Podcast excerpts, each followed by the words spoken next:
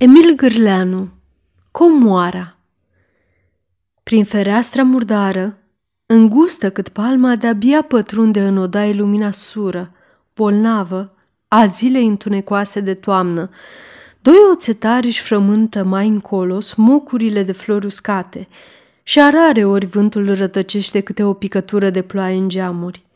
Picături mari, smulse din norii groși îmbibați de apă ca niște bureți – pe ulița pustie sună, când și când, pe pietrele colturate ale trotuarului, călcâiele vreunui trecător grăbit. În odaie de-abia se zărește. Bagdadia plecată într-o parte apasă asupra ușei ce s-a scufundat, lăsându-și un colț mai sus.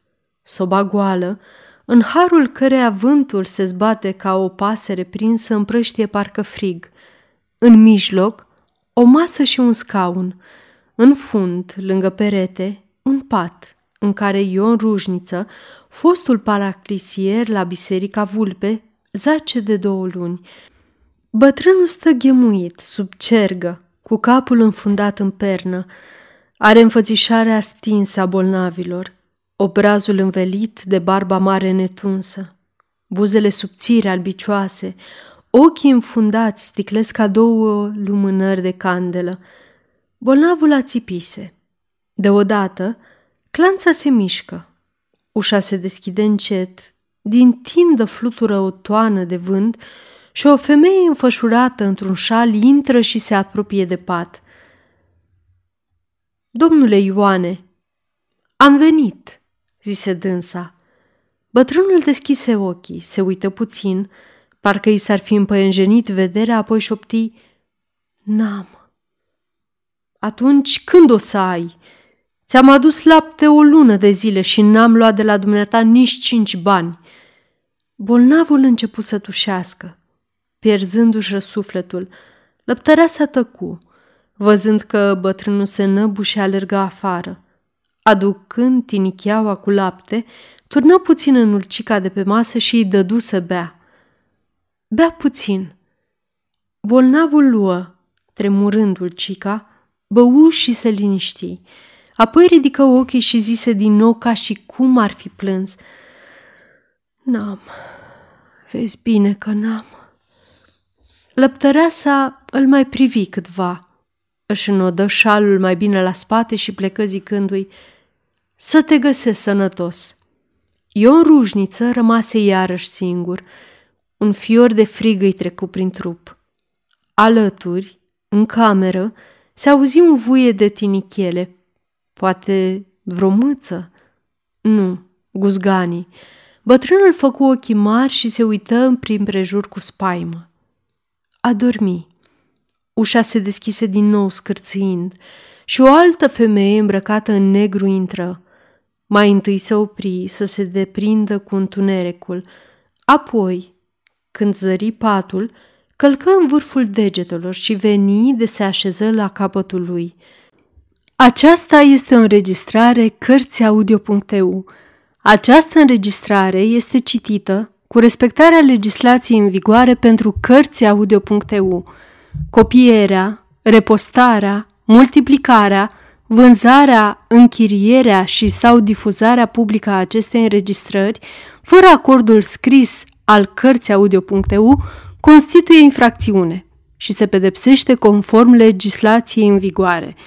Pentru noutăți, vă invităm să vizitați site-ul www.cărțiaudio.eu și să ne susțineți cu un like, subscribe și follow pe canalul de YouTube Cărți Audio. Îi puteți susține prin donații pe naratorii voluntari ai acestui canal. Vă mulțumim și vă dorim audiție plăcută în continuare să fie avut 60 de ani. De sub barijul negru, șuvițele albe ieșeau până peste obrazul galben încrețit. În mână ținea o basma cu care începu să șteargă lăcrămile ce izvorau una câte una când privi pe bătrân. Apoi căzu pe gânduri și rămase așa. Într-un târziu, bătrânul se deșteptă, deschise ochii și văzând pe femeia din fața lui, crezu că-i tot lăptăreasa și spuse din nou, cu glas stins, N-am.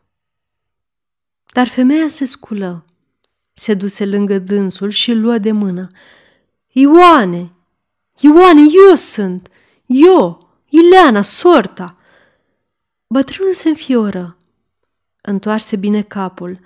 Rămase așa o clipă, apoi o lumină trecătoare de bucurie îi însenina fața. Adăugă cu glasul sfârșit. Mă duc. Femeia își smulse barijul și începu să-i vorbească repede, ca apucată.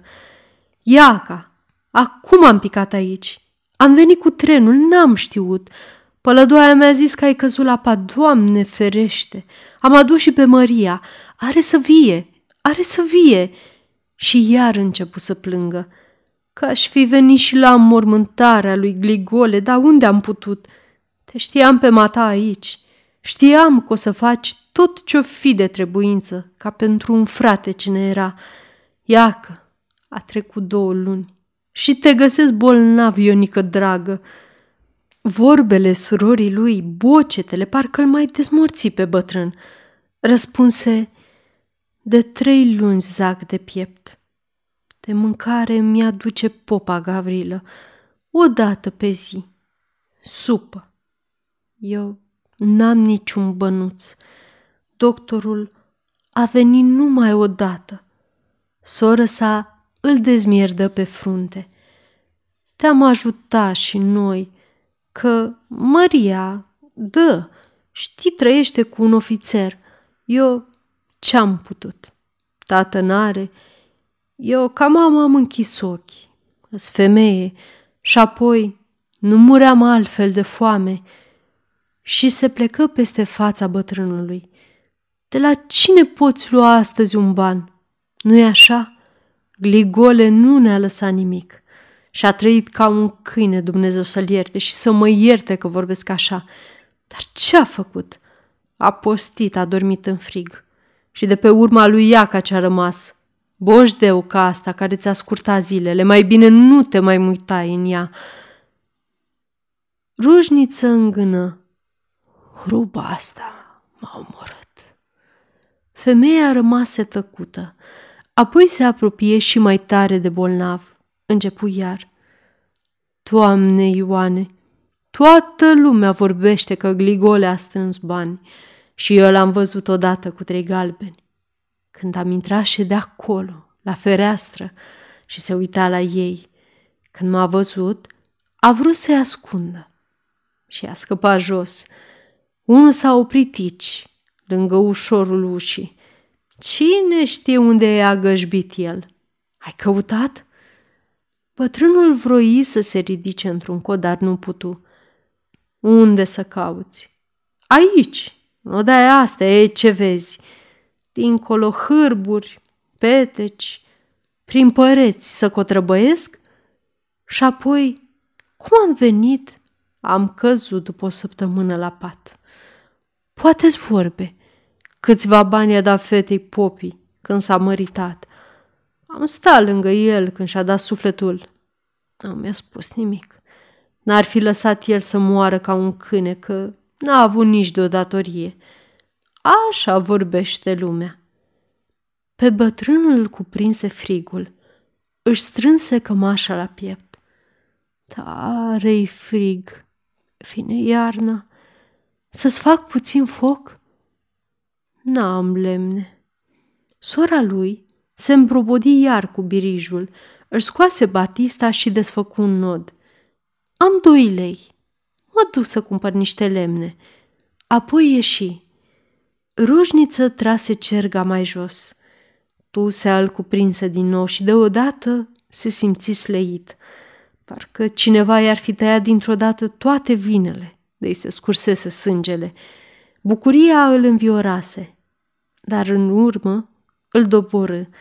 Un frig strașnic îl cuprinse, parcă stătea întins pe un sloi de gheață. Când se întoarse sorsa, îl găsi vânăt. Se sperie. Hai să-ți fac repede focul, să alerg la un doctor. În soba rece, fără pic de cenușă, focul prinse flacără încet. Apoi izbucni cu putere, tremurând hornul. Odaia se lumină. dar Ion Rujniță tremură grozav. Mi-e frig, mi-e frig de la picioare. Soră sa se apropie de pat. Bolnavul se gândi puțin apoi, își aduse aminte. Mi se pare că am văzut dincolo niște vechituri. Sora lui se uită prin prejur și se îndreptă spre ușa cămăruței. O deschise. Dinăuntru se împrăștie deodată un miros de mucegai. Femeia rămase în praca zăpăcită. Apoi aprinsă lumânarea de pe masă și intră cu ea înăuntru. După câteva clipe, se întoarse cu un maldăr de haine vechi, ferfenițite. Bătrânul se strânse ghem și o rugă de abia suflând. Pune-le, pune-le peste picioare. Femeia se uită la fratele său și se cutremură când îl văzu în starea aceea. Puse hainele așa grămadă peste cergă și plecă în fugă după doctor. Bolnavul a țipi. Într-un târziu, îi se păru că cineva îi apase pe piept un bolovan de gheață. Răsuflarea îi se curmă. Gheața parcă se topea și apa rece îi străbătea prin toate părțile din trup. Cu cea din urmă putere încercă să zvârle bolovanul. Se încordă, dădu din mâini, din picioare și se ridică în sus.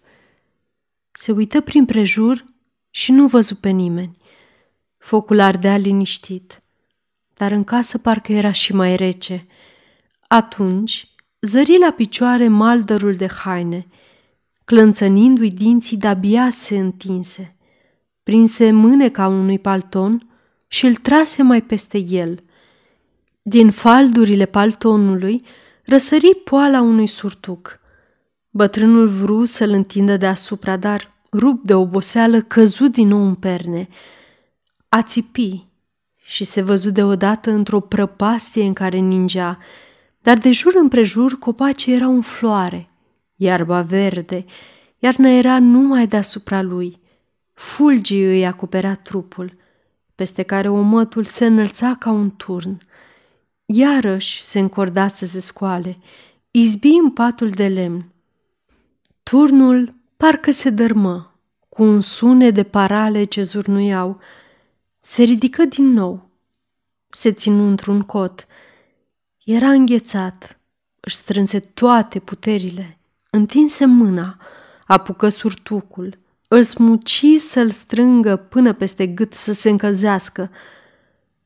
Surtucul se ținu mai întâi greu, apoi, ca și când ar fi scăpat dintr-un ac în care se prinsese, rămase ușor, ca o cârpă.